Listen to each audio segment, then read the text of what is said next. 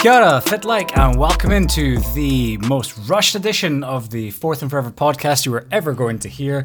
Stuart Bothwell here, uh, sans Darren Butter, as I just didn't have time to really pull anything together with Darren today, unfortunately. And we've not really done anything on the draft at all, so I just kind of felt that it was right to just put something together. So, what I've done is gone and just done my first round mock draft. Um, and I have just said, you know what? Screw my previous rules. I previously wrote out a whole like list of qualifiers and things that would make for an interesting uh, like dr- draft experience. Uh, and then I threw it out. Uh, I, I I'm not going to bother with it.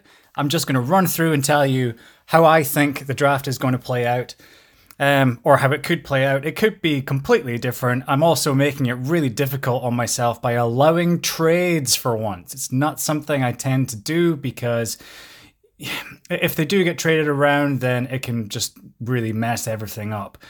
But um, yeah, let's uh, let's just dive right in. So I think that the Jacksonville Jaguars are going to stick with the sensible approach here and draft Aidan Hutchinson, edge out of Michigan. Like, just don't overthink this, guys a lot of people are um, are putting Travon Walker up there, the the other edge from Georgia, and I just don't really see it. Other than his, his freak athleticism, he's never really produced. So stick with someone who is also a bit of an athletic freak, uh, who has produced at a, a quite a high level. Uh, followed by at number two, the Detroit Lions pick up Kayvon Thibodeaux, another edge out of Oregon this time. So Thibodeaux was frequently being uh, mocked as the, the first overall pick for the best part of the last well, five years or ever since he was in high school, effectively. Uh, so the Lions just say, well, he's not there. Sorry, he's there right now. No one else really wants to trade up. Let's just go with uh, with Kayvon. We need someone there. Uh, the Houston Texans at number three, they pick up cornerback Ahmad Gardner from Cincinnati, the the rangy, weird, wiry looking guy. Uh, could be a, a real um, a real playmaker for them on the outside. Never allowed a touchdown in college. Um, the New York Jets in at number four, they also take a cornerback and possibly the steal of the draft if he is able to pick up his nine, sorry 2019 form. Uh, so Derek Stingley Jr. He had um, a number of injuries over the last couple of years, so people are really hoping that, um, based on some of his measurables, that this guy could come in and be that Jalen Ramsey style uh, lockdown corner. The New York Giants then take Evan Neal, tackle out of Alabama. Uh, simple as they always need offensive line help. Stick him in there. Um, there's talk about him converting to guard as well. Could well happen. Uh, in at number six, the Carolina Panthers. Now, I, I didn't really want to do this, but I'm just going to stick with the buzz here and say that they do draft Kenny Pickett, quarterback out of Pittsburgh, because um, they just need someone in there. I don't think they have another option, really. Um, either that or if if they don't draft a quarterback here, then expect for them to be in the Baker Mayfield sweepstakes, despite saying that they are not in it, because Sam Darnold ain't a quarterback in this league at the moment, not not starter. And then in at number seven, a trade. The Pittsburgh Steelers trade up to grab Malik Willis, quarterback out of Liberty, leapfrogging the Atlanta Falcons, who would maybe have been mulling that over themselves, uh, but they will probably stick with Marcus Mariota. Probably, maybe, probably. Malik Willis, obviously, just uh, the the athletic freak of this draft, bit of a wild card apparently the Steelers love him and have like they've historically done a really bad job at hiding who it is that they like in the draft.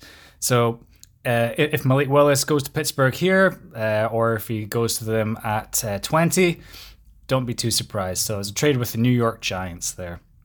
Uh, they also get, I believe, I gave them like a second rounder um, and a few other bits and pieces here just to just to kind of even it out for them. Uh, in at number eight, the Atlanta Falcons uh, lick their wounds not getting Malik Willis, and they pick up Garrett Wilson out of Ohio State, the wide receiver, and uh, probably the top rate, top rated wide receiver on most people's boards, but certainly not everyone. Uh, the Seattle Seahawks take their pick from the Denver Broncos, uh, which was uh, given to them in exchange for Russell Wilson, and they are the ones who swing for Travon Walker, edge out of Georgia, who has never really produced. But have you seen this man? Absolute freak. They must just sort of hope that it will work out for them. Uh, they've made some weird moves in the past, so this wouldn't surprise me in the least if Walker slips this far down. Although, do keep an eye out for a potential trade of either Tyler Lockett or DK Metcalf. I'm hearing a bit more of that Metcalf to New York buzz as well, so keep an eye out for that. Might never happen. Who knows? Uh, in at 10, the New York Jets take uh, Jameson Williams, wide receiver from Alabama, speedster on the outside. So if you're the New York Jets and you just got Derek Stingley Jr. and Jameson Williams in this draft, you are laughing. Uh, and if, if it's something around about that, like I do think that the Jets could get some really, really good value with these two picks. Just depends on how everything else shakes out. Uh, the Washington Commanders, the first team to take a linebacker off the board in the form of Devin Lloyd from Utah. Uh, I did also consider Nakobe Dean here as well. There's rumors of uh, of neither linebacker really making it into the first round at times, but um, Washington uh, like have a have a need at that spot. Did also consider giving them a wide receiver, but you know you can only do so much in one mock draft. Uh, George Karlaftis ends up going to the Minnesota Vikings. The edge out of Purdue has done nothing but produce throughout his entire career. You just got to say that he could be a really solid player in the NFL. Uh, and would be a real contributor to that defense that really needs it. Did also consider a cornerback at this point, but like how often have they done that? Uh, really wouldn't be too surprised to see them uh, take a swing on someone like Trent McDuffie, uh, or even someone like Kyle Hamilton who has slipped down this far uh, or, or possibly even offensive line. I don't know. They've got problems. Uh, Ike, Ike Ekwonu uh, ends up getting taken next out of North Carolina State. He goes to the Houston Texans. A bit of a slide for Ekwonu there. Some people have him in the in the top ten. Some even at number one. So uh, this would be a surprise should he slip down. Uh, Chris Olave then gets taken with the 14th overall pick and goes to Baltimore.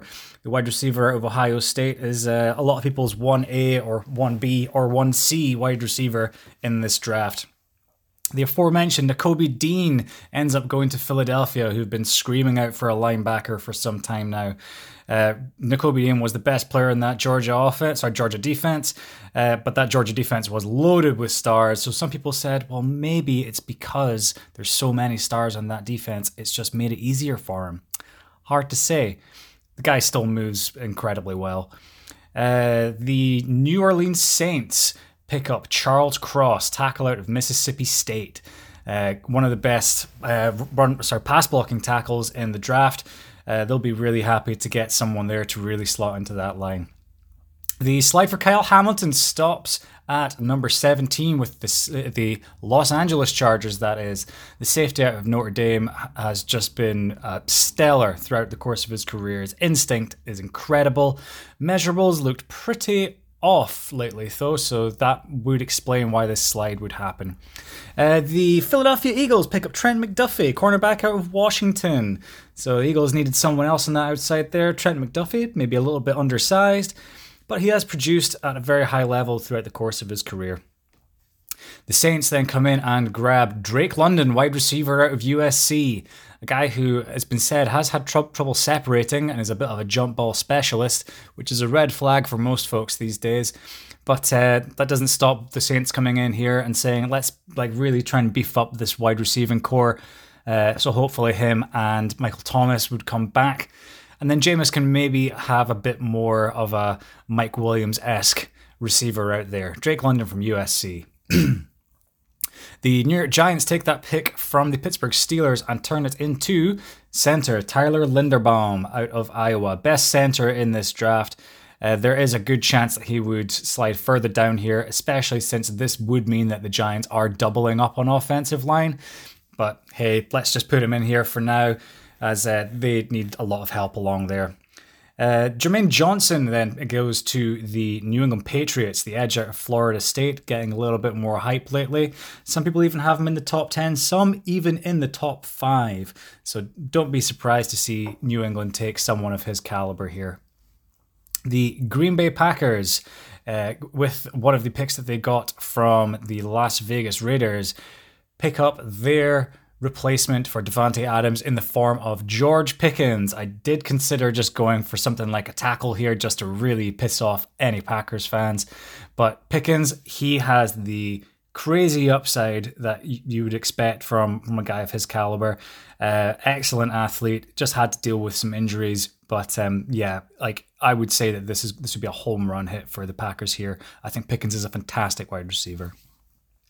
The slide of Jordan Davis then stops with the where was this? Arizona Cardinals, uh, the defensive interior of Georgia, absolutely crazy athlete, huge behemoth of a man, uh, ends up going to the Cardinals, who just say we can't let this man slip away. Um, and then Devonte Wyatt ends up going to the Cowboys, who are rather gutted because they really wanted Jordan Davis. Don't be surprised to see those flip flop there um, or one of these teams to get either one of those guys. I would think that if either of them are still available at this point, they would get taken. Uh, the Bills are a little bit upset by that because they would really have liked to get one of those guys there.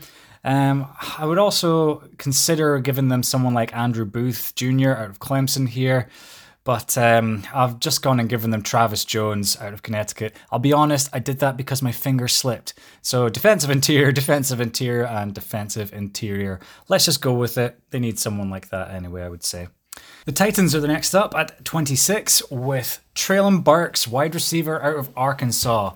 Now, Burks has been uh, a bit in the news lately as someone who people were really quite high on and then they saw some of his measurables, and it just wasn't quite as impressive as what it looked like on tape.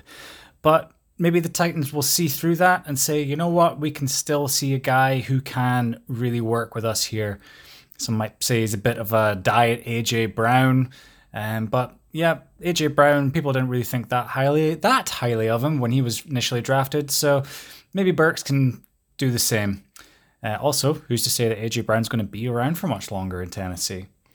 Uh, in at 27, sorry, 27, I'm not going to speak like that. The Tampa Bay Buccaneers select Zion Johnson, guard out of Boston College, just because they kind of needed one, I guess. Uh, they don't really have too many holes in that roster, but Zion Johnson fills a need and also looks pretty good there. Uh, the Green Bay Packers at number 28 select Bernhard Raimann, tackle at Central Michigan. Um, yep, Packers need a bit of help on that line. Linemen do often take a bit of time to develop, but Raimann seems like he might be someone to, to slot right in here. Uh, also, keep an eye out for someone like Trevor Penning, who people either love or hate.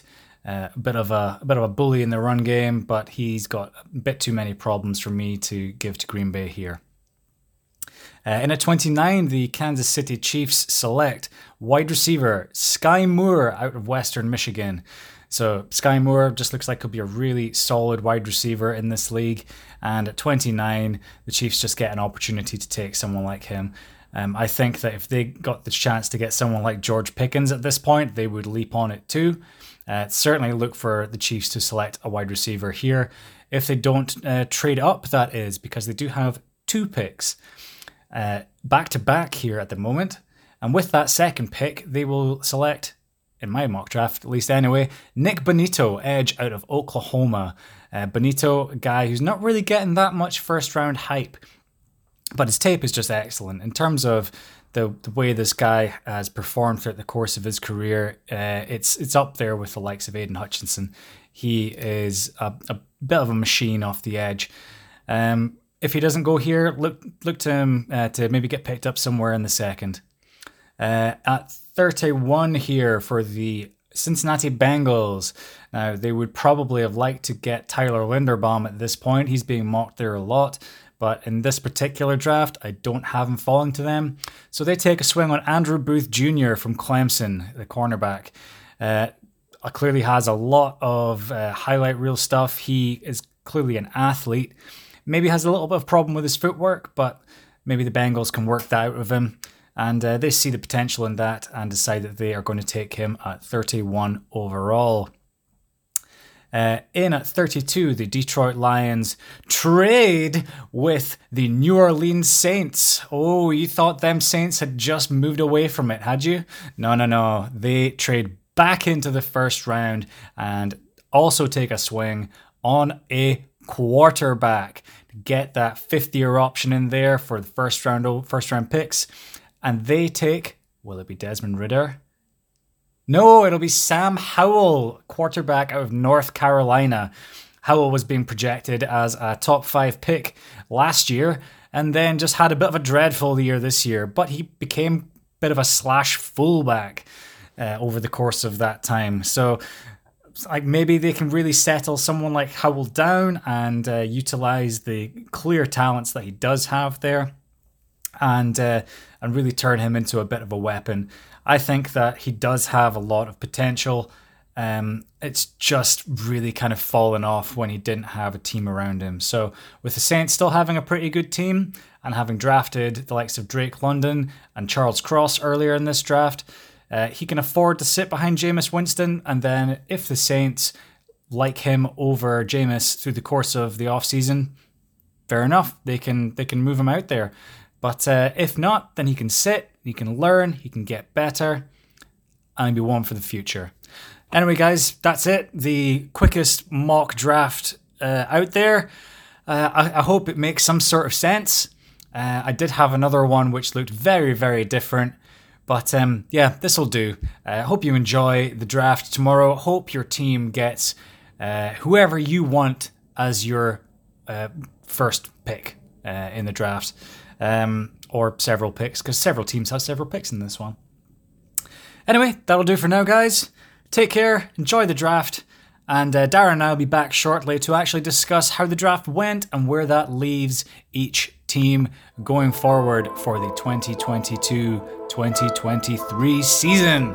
I'm excited. I hope you are too. Take it easy. Bye.